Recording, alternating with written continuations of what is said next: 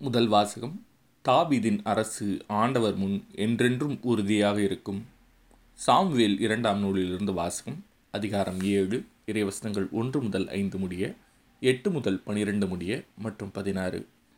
தாவீது அரசர் தம் அரண்மனையில் குடியேறிய பின் சுற்றியிருந்த எல்லா எதிரிகளின் தொல்லையினின்றும் ஆண்டவர் அவருக்கு ஓய்வு அளித்தார்.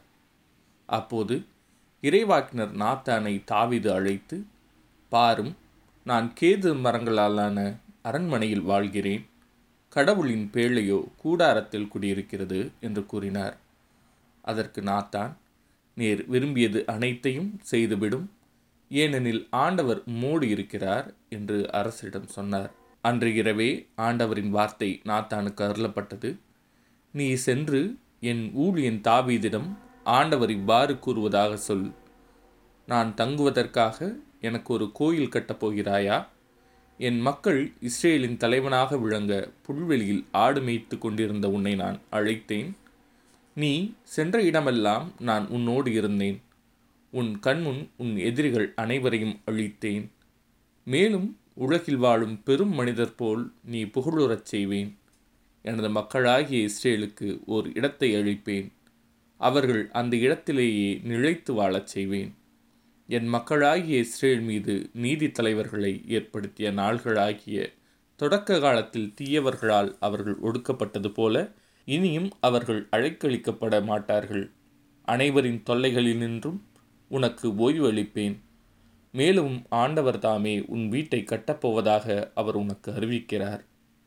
உன் வாழ்நாள்கள் நிறைவு பெற்று நீ உன் மூதாதையரோடு துயில் கொள்ளும்போது உனக்கு பிறக்கும் உன் வழித்தோன்றலை உனக்கு பின் நான் உயர்த்தி அவனது அரசை நான் நிலைநாட்டுவேன். என் முன்பாக உனது குடும்பமும் உனது அரசும் என்றும் உறுதியாயிருக்கும். உனது அரியணை என்றுமே நிலைத்திருக்கும். இது ஆண்டவரின் அருள்வாக்கு. இறைவா உமக்கு நன்றி. நற்செய்தி வாசகம். விண்ணிலிருந்து விடியல் நம்மை தேடி வருகிறது. லூக்கா எழுதிய தூய நற்செய்தியிலிருந்து வாசகம்.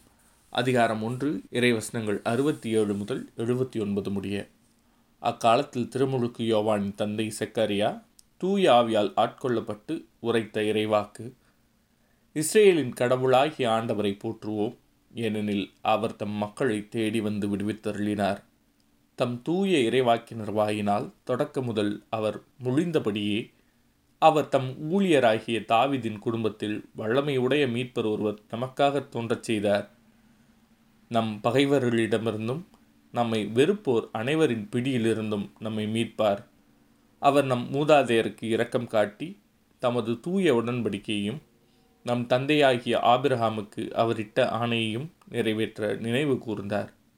இவ்வாறு நாம் பகைவர்களின் பிடியிலிருந்து விடுவிக்கப்பட்டு தூய்மையோடும் நேர்மையோடும் வாழ்நாளெல்லாம் அச்சமின்றி அவர் திருமுன் பணி செய்யுமாறு வழிவகுத்தார். குழந்தாய் நீ உன்னத கடவுளின் இறைவாக்கினர் எனப்படுவாய்.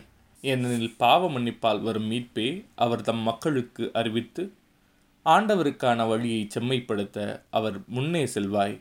இருளிலும் இறப்பின் பிழியிலும் இருப்போருக்கு ஒளி தரவும் நம்முடைய கால்களை அமைதி வழியில் நடக்கச் செய்யவும் நம் கடவுளின் பரிபுள்ளத்தாலும் இரக்கத்தாலும் விண்ணிலிருந்து விடியல் நம்மை தேடி வருகிறது. இது ஆண்டவரின் அருள்வாக்கு. 크리스트웨이 음악 극복을